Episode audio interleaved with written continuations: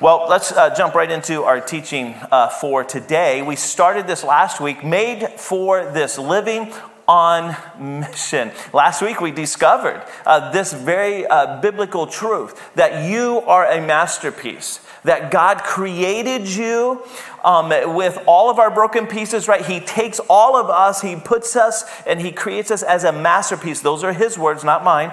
And, and, and a masterpiece means that you are uniquely you. You're uniquely one of a kind. There's nobody else that can be you. And He created you on purpose. Now, I know some of you were told by your parents that no, you were an accident, but you weren't an accident. Um, God meant for you to be here. You were created on purpose for a purpose, to live on mission. And the way that we say that around here, the way, uh, the, the biblical idea, um, the, the words that we use to portray this biblical idea is this calling all people to love God to follow Jesus and serve others. That's the mission. Now, that's um, these. All three of these are just biblical principles right from the Scripture. The first one, calling all people to love God. That's that call of salvation. The call to, for us to live on mission, to be going to others, to be looking for opportunities to share with others about what Jesus has done in our life, about how he has transformed our life, and he wants to do that in their life as well. And he's called us to live like that, to be a light. Um, that's how you see it portrayed throughout the Gospels, is that he's called us to be a light in a dark place. So we're supposed to live like that. We're supposed to follow Jesus. That, that's about a discipleship. That's about becoming more like him. That's about apprenticeship. That's, that means that this week you look more like Jesus than you did last week.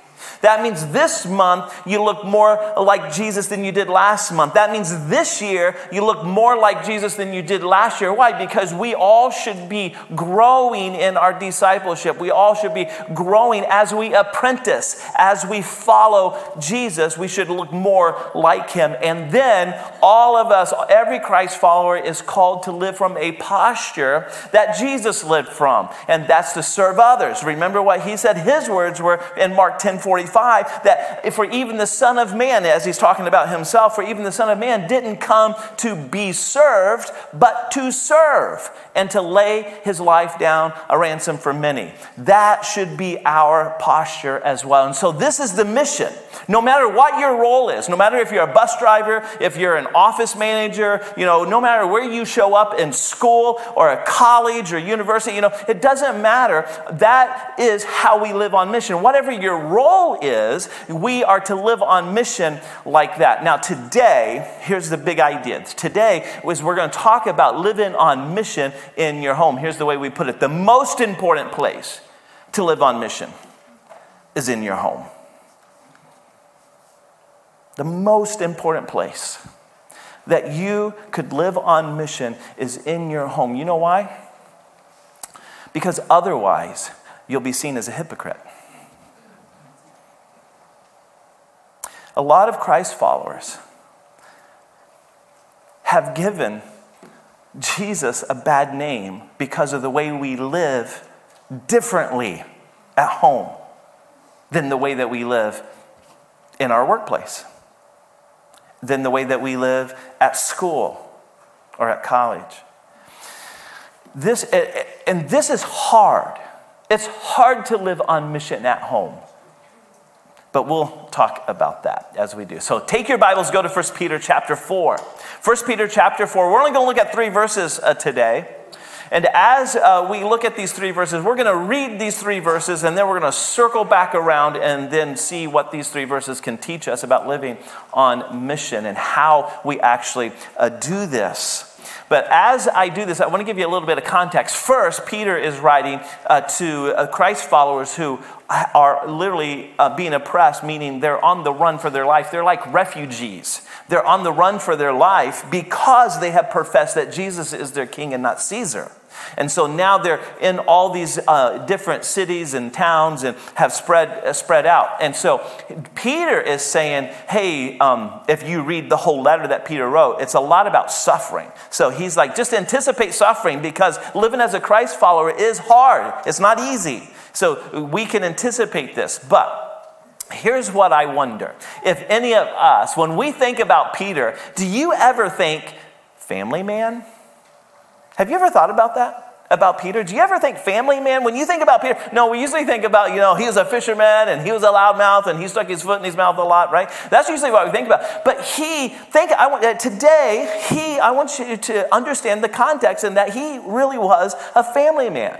Here's what we know we know uh, from the scriptures that he was married. We know from the scriptures that he had a mother in law.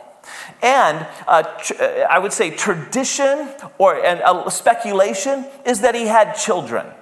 Um, at the time that when Jesus was uh, doing ministry, his public ministry, uh, Peter lived in Capernaum.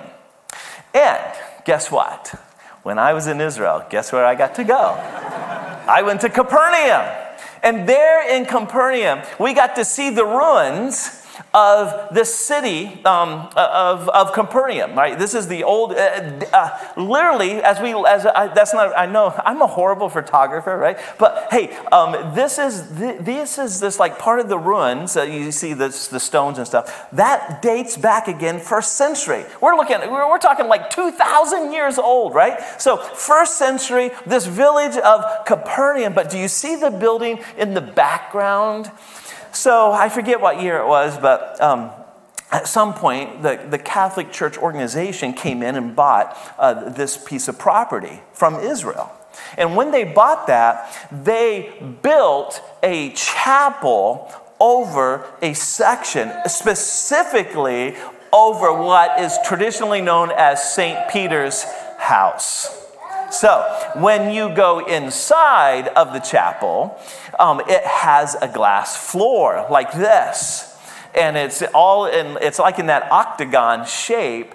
And when you look down they're saying that this is literally the foundation of peter's house and where he was dates back for century. Like, I mean, think about this. This is like when Jesus came knocking at the door, right? This is when Peter, this is where Peter was. This is where Peter was when he said, Hey, can you come and heal my mother in law? And his mother in law lived with them. And so he, this is where probably Jesus showed up and healed his mother in law. Isn't that just so crazy?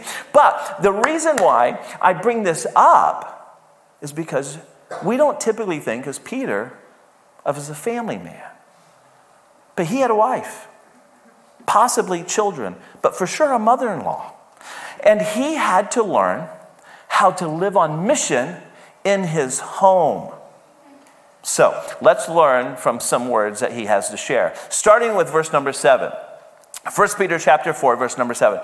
The end of the world is coming soon, therefore be earnest and disciplined in your prayers. Most important of all, continue to show deep love for each other, for love covers a multitude of sins. Cheerfully share your home with those who need a meal or a place to stay. So, from the text, what we see immediately to live on mission in your home. Here's how you are going to be able to live on mission in your home is that we have to be earnest and generous in our prayers. Because look at the text. The text says that we have to be earnest and disciplined in our prayers, plural. Now, don't think, uh, here's, here's what I have trouble. I, and I'm trying to break myself out of this box in my mind. Every time I hear prayers, I think in the morning, you know, those that first hour that you spend with God or 30 minutes or 10 minutes or 15, whatever your time frame is, right? That's where I go when I think prayer. So I've got to make sure I do this in the morning, right? And connect with God. But that wouldn't be how these Jewish people were receiving this. They would be receiving this, not just my morning prayers, my noonday prayers, and my evening prayers, and the prayers that happen in between. Why? Because for them, it was about, it was through prayer, is when we commune with God. It's not just us talking to God, it's us listening. And so when they were walking down to the Sea of Galilee, which by the way, Peter's house is like almost right there. He had like beachfront property. It was amazing, right? But um, eh, eh, he would like go down to the Sea of Galilee, and there he, on his way, he's like communing with God. Jesus would teach them this. As you go, pray. You know, as you live your life. This is a principle actually that will uh, that we see throughout the Old and the New Testament. This is a biblical principle that it's not just contained or confined to just when you wake up in the morning. It's a posture that we live from throughout uh, the day. And being earnest in your prayers um, being disciplined in your prayers and being generous with them. Being, you know, we've talked about just sitting before God, being silent contemplating the scriptures, reading, meditating, all of that combined is the idea of prayers. Because it's from there, and it's from, it's from there as you commune with God that leads us into the next uh, very important foundation to be able to live on mission in our home. Most important of all, Peter says, continue to show deep love for each other. You see, you can't love deeply until you know you are loved deeply. Deeply by God. And that love from Jesus, that love from God the Father, to be able to say, Abba, you know, since I've come back from Israel, I have tried really hard just to engage God with that word, Abba. Because I told you, right, when I was walking through old Jerusalem, you'd hear all these little kids and they would like, Abba, Abba, Abba, right? They'd call out to their dad like that. And this is how Jesus told us to pray in that model prayer. When he said, Father, uh, you need to hear the word Abba. And that changes. That there's a sense of being loved deeply. And as you commune with the Father, throughout your day, just not the first 15 minutes of your day, but throughout the day, you will grow in, in your understanding of how deeply you are loved. And when you are overwhelmed by the Father's love, then you are able to love others more deeply. See, some of us, some of us struggle with this. We, we love because of our ego. Some of us love because we have this felt need to be needed. But when you are overwhelmed by the love of the Father, and you love from that, from that position, when you are overwhelmed by His love, He will allow you to love those in your home from that same way. If I'm very honest, I don't always get this right in my home. Zoe has had conversations with me. what are you laughing for? You're like, yeah. she has. And she's like, you know, she'll let me know when I get out of line. She'll remind me, hold it, how come it seems like you love people at the church more than you love your own family. And that just like, that, mm, that hurts, right? But I just want you to know, I don't always get this right either, but this is the goal. And if I can love, if I can just spend more time communing with God throughout my day as I work, as I do whatever. And again, that comes with great tensionality because I, your, your day is you know just as busy as mine, right? We get we go from one thing to the other, and so we have to be so intentional to invite God into our daily practice, our daily work, our daily driving, and just talk to Him and listen to Him. Listen to Him when we're at work. Remember last week we talked about that. Speak, Lord. Hannah and I, right? We talked about that. Speak, Lord. I'm listening. And when, when we can do that, this, when we, when we can do this and be generous in our love, this is the second thing that this text uh, tells us. But also in this text, uh, he tells us, For love covers a multitude of sins. Think about this. Uh, well, um, I say, think about this. Peter, we know what Peter did? He grabbed Proverbs. He grabbed a proverb that was already written. He's like remembering something that's on a scroll because he didn't have a Bible, right? He didn't pull out his Bible. He's like, oh, I remember uh, in, in, the, in the synagogue, they would read this. He's reading from Proverbs uh, 10 12, where it says, hatred stirs up quarrels, but love makes up for all offenses. And notice the difference See, when you're deeply loved by God, you're not showing up trying to point out all the criticisms. You're not showing up trying to point out, why didn't you do this today? And what, you know, what about this? And, you know, and, and you're looking for the offense. Whereas what the scriptures would teach us, the biblical principle is no, you know what? Hey, just love deeply love deeply, that this, this covers a multitude of sins. That's, that's what he's saying. Also, understand this the type of love that he's talking about is that agape love. The very Greek word there is that agape love. This is, this is that unconditional, intentional love. The same love that you and I are loved by, by Abba. The same love. Because think about that. God loves us unconditionally, no strings attached. We don't have to do anything to earn his love. And this, we don't, um, in this, that uh, he intentionally loved us in this way, and that Jesus left heaven, right? For God so loved the world that he gave. See, God loved us in a very intentional way. He gives his son for us so that anyone who believes in him, Anyone who would receive that love would not perish, not a one. So, you see, in the same way, that same type of love, that's how, that's why it's so important to commune with God. That idea of generous prayers. And then it says a decision of the will leading to action. This will happen in your home. This is what will happen in your home that you will, on purpose, I, I tell, I, I have to do this to myself. This is how I know this works because you know what? There are some days that I don't feel like I love my wife right? We get into that tension, and she's like, Why don't you love me, right? When she's in confronting me, You're right, I don't love you, you know? No, I don't do that. I don't say that. Don't say that, guys. Don't say, ever say that.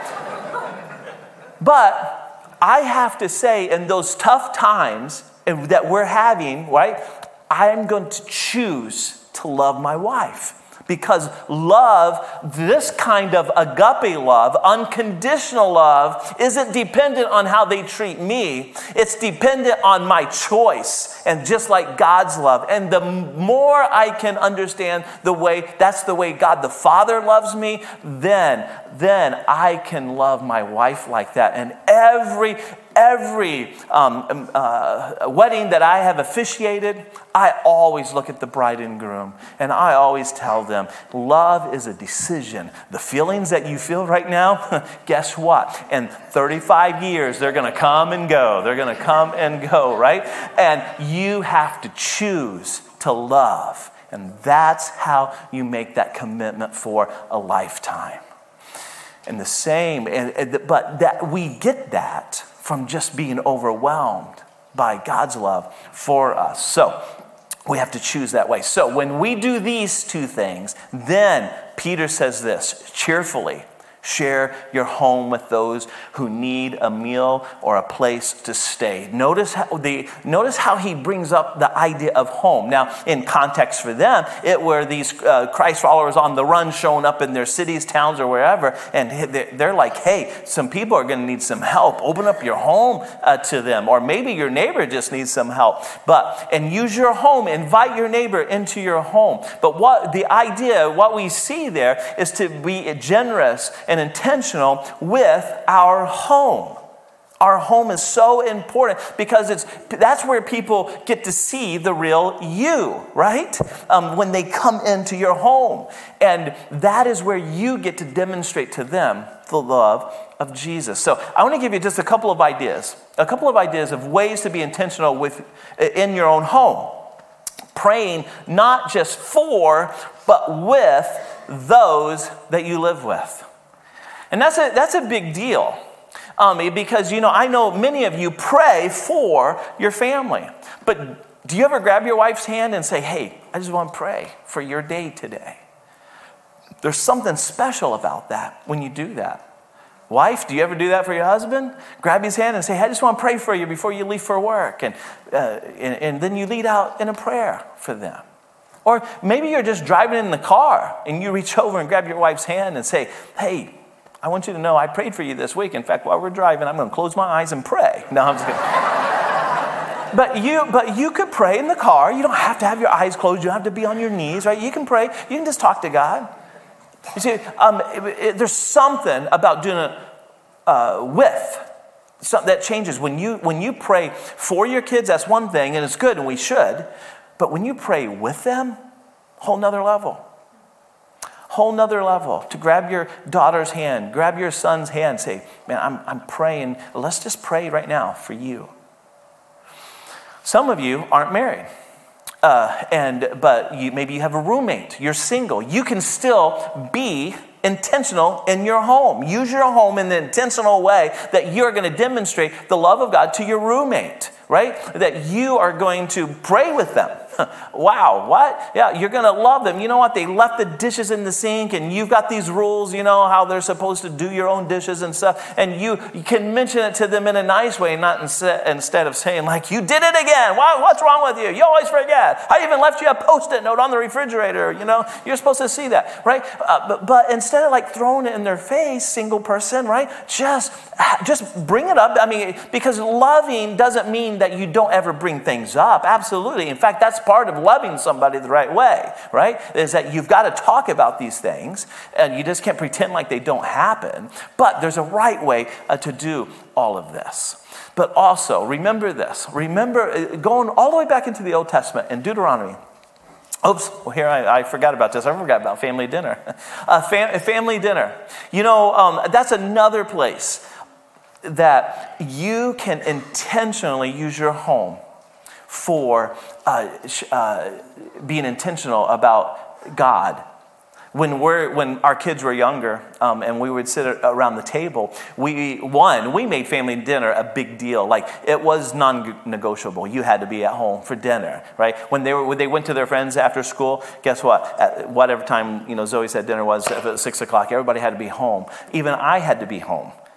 And even if I had a meeting at the church at 7 o'clock, now I live 20 minutes, right? And you're like, what a waste of gas. No, we made it a priority. It was a priority for me to drive 20 minutes home, have dinner with my family for 45 minutes, and then turn around and come back because we use that time as intentional time to talk about our kids, to talk with our kids, to just love, see what happened in their day. That's where we prayed together as a family when they were older. Now this becomes hard. Hey, I get it. When they were when they became teenagers, we had to fight for this. I mean, we had to fight hard for this um, because they would say, Well, at my friend's house, this is how their mom does it. Their mom just cooks something, puts it on the stove, and says, Hey, the dinner's on the stove. Eat it whenever you want. You know, why can't we do that? And they would sit on the couch and watch TV or play video games and take a bite. I'm like, Yeah, no, that's just not the way we do it around here. That's all right if they want to do that. But we're going to be intentional about our dinner time. Now, for some of you,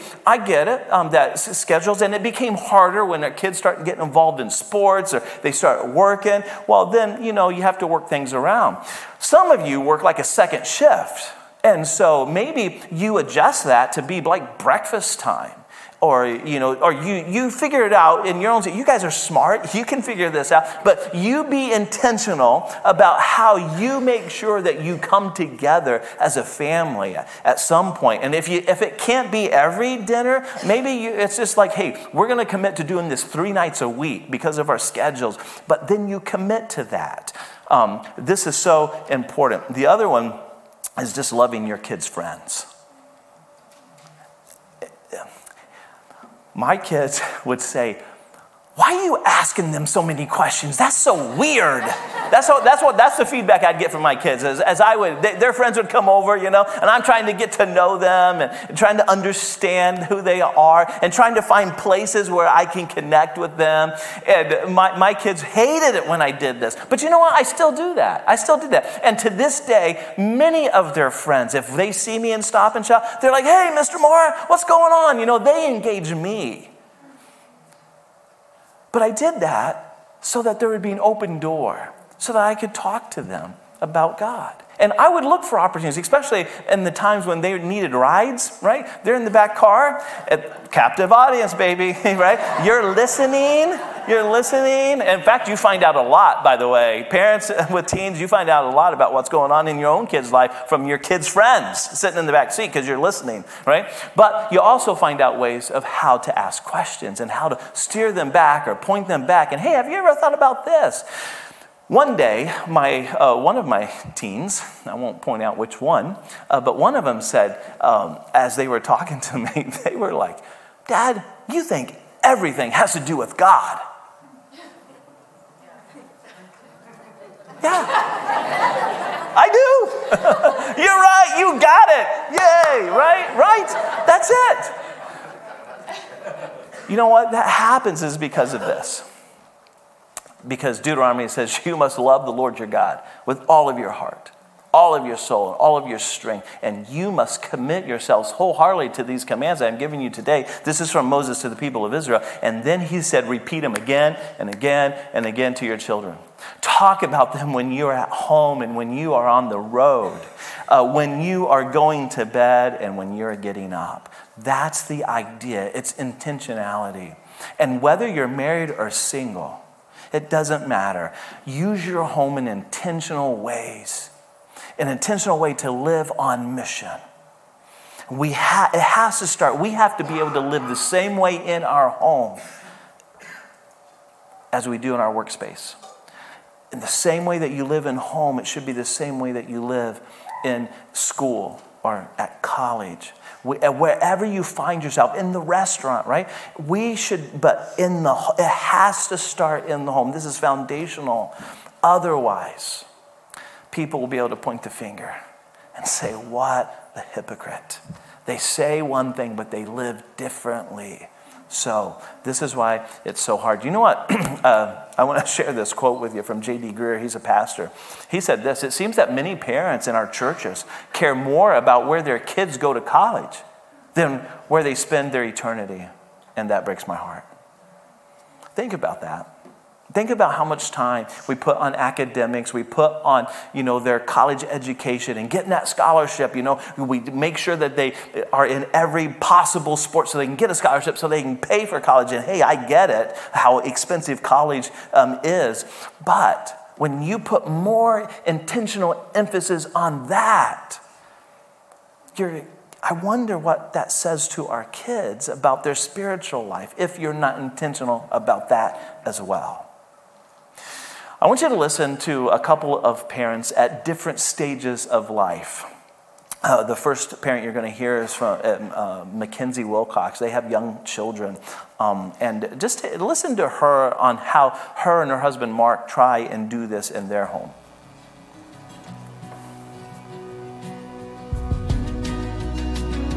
Being on mission to love God in the home starts by loving your family and sacrificially serving them, realizing that these often mundane tasks are all acts of worship. Changing diapers, lovingly guiding and leading our children, providing them the comfort of a bedtime story, prioritizing mealtime are all ways we serve our families, and in doing so, we serve the Lord. Our mission field begins in the inside of our homes. Bringing our children to Sunday school and youth group is good, but it's not the responsibility of any teacher or leader to invest into our children the way God has called us as parents to. For us, this looks like starting and ending each day in God's Word and discussing God throughout our days. Stop and ask Him for help when you meet a challenge and praise Him for answered prayer. I like to read my actual Bible rather than reading the Bible from my phone so that my kids can see me in that practice and see what I'm doing. Um, we have some sort of Bible time and discussion over breakfast each morning. Um, and I do feel that children's Bibles and devotionals can be a useful tool, but we don't shy away from reading God's Word straight from the Bible to our children. Um, and then, as uncomfortable as it can be, we need to discuss hard topics with our children before the world does because that builds trust with our kids. We need to not just be available to our younger children, but to our older children and teens as well. Um, and it seems that a lot of their questions or bringing up hard topics happen at night. And I know that us parents are sometimes ready to relax at the end of the day, but if our children have questions for us, we need to not be quick to dismiss them, but take the time to have their conversations with them, sit on their bed, and really take time to talk for as long as it takes. Romans 12:2 reminds us to not be conformed to the patterns of this world. Explain to your children why you choose to live set apart from the world. Teach your children it's always worth it to do things God's way. Prioritize family meals together, make traditions, give undivided attention, do life together, pray with and for your children. Also, think about how you respond to your kids. Do we make them feel like an interruption? Are we short tempered and quick to get angry? Can we model Christ instead by responding to our children with patience, kindness, and grace? Are we not our children's first example of a Christ follower? As parents, we will all have shortcomings, but this is another opportunity to trust God for the patience we need and ask our children for forgiveness when we make mistakes. So uh, there's just a young family trying to do this. Do they always get it right? No, they would both admit we, we don't get this right all the time, that this is hard, and you're not going to get it right. We didn't get it right all the time. But when you get it wrong, you go back to your kids. I've had to go back to my kids and apologize to them time and time again. Hey, I'm sorry. I, I, should have done this. I shouldn't have done this. You know, what, whatever it was. Parents, um, this is so important. And again, if you're single, this applies to you as well. Um, being able to say, hey, I got that wrong when I acted out like that. I shouldn't have, you know, got so mad because you didn't wash your dishes again and put them, you know, get them out of the sink. What, whatever the deal was, right? Um, what, however uh, that looks in your life, know that we don't always get it right, but we should strive to be intentional for that and then be ready to um, give that answer of, hey, I got it wrong. So there's somebody else. Um, uh, we wanted you to hear from. They're at a, a, different stage now, and, and, in fact, you saw the fruit of this. Um, Jared uh, Mora got baptized, and it was because of the impact of the Wilbur family. So listen in.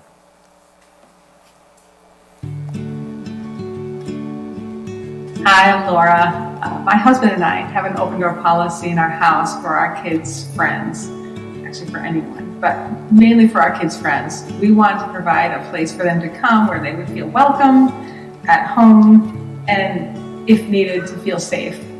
Uh, this is the way that I serve God in my home by opening it up and not worrying about whether it's clean, whether it's tidy, or you know, there's no great food, there's no cloth napkins. It's just you're invited into our family and become part of our family. One way in which we've seen this develop is um, as about a year and a half ago, my son had friends come over and they brought another friend with them, and he didn't know that we were Christians. He didn't. Uh, he had kind of a not so great view of Christians too.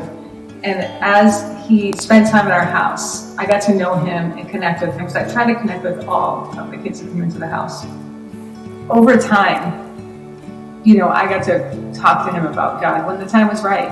And I didn't hide it from him, it was obvious in our home, but he just really wasn't aware of what that even looked like. So he didn't know what a Christian home looked like. So,